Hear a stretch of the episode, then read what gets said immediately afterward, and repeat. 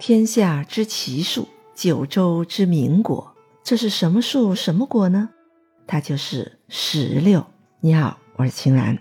石榴被我国的古人誉为天下之奇树，九州之名果。那么，石榴的原产地到底在哪呢？它是什么时候传入我国的呢？植物学家们基本认定，它的原产地是临近两河流域的古波斯地区，包括现在的伊朗、伊拉克。阿富汗、格鲁吉亚和印度北部，考古学家在伊拉克地区发现了一座古墓，那是乌尔王朝的皇后墓。被埋葬的皇后头冠上呢，就有石榴的图案。那个时候，距今已有四五千年，说明当地人在四五千年前就已经开始利用石榴。现在，中亚、西亚地区仍然有大面积的野生石榴树。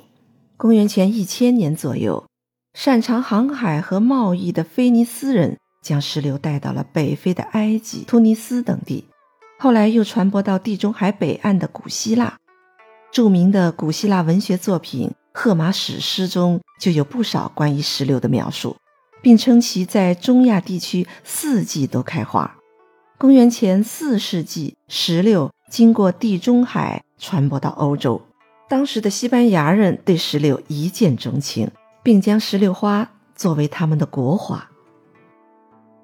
早在西汉时期，石榴树已经由丝绸之路传入中国。最初呢，是种在当时的都城长安上林苑、骊山温泉宫，这就是最早的临潼石榴。由西汉刘歆撰写、东晋葛洪辑抄的《西京杂记》中记载：初修上林苑。群臣远方各献名果树，有安石榴十株。因为汉武帝喜爱石榴，所以汉代的宫苑庭院都广泛种植石榴。在《淮南子》等汉代典籍中，都可以找到有关石榴的记载。那么，石榴又是如何从西方传入我国的呢？历代史料中的记载虽然不多，但是我们仍然能够通过安石榴。这一石榴古代的名称来推测它传播到我国的大致时间和路线。被后人引用最多的记载是西晋张华的《博物志》。《博物志》上说，汉张骞出使西域，得图林安石榴种以归。石榴在中国古代被称为安石榴，而伊朗一带被称为安息国。在古汉语中。安息和安石的发音是相似的，榴却是波斯语小颗粒的音译，所以安石榴的字面意思应该就是安息国小颗粒的果实。张华认为石榴是张骞出使西域时带回来的，可是事实上，张骞只在第二次出使西域的时候遣使者到了安息国，而他自己从来没有去过安息国。张骞两次出使西域，路途遥远，历经千难万苦，身上不可能一直携带植物的种子或者果实，因此最可能的情况是他打通了沟通中西的丝绸之路之后，汉朝的其他使臣从安息国将石榴种子带回来的。这跟葡萄、苜蓿等植物传入我国的历史类似，他们并不是由张骞带回，而是后人为了纪念这位伟大人物。将很多功绩都记在了他的名下。至于石榴出现在北京，最早不会早于辽宋时期。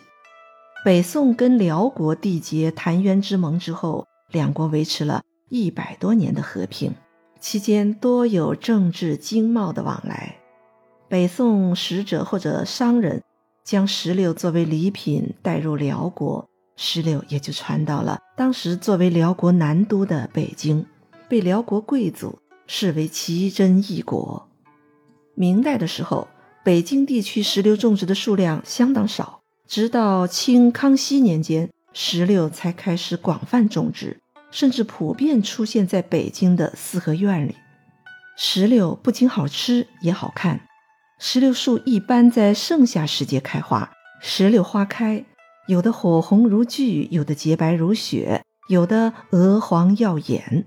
唐代诗人韩愈有“五月榴花照眼明”的句子，后来还把农历五月称为流月。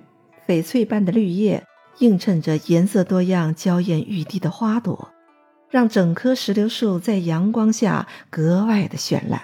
陕西西安、山东枣庄、河南驻马店、安徽合肥等地都把石榴花作为市花。石榴树枝干的形状也十分独特。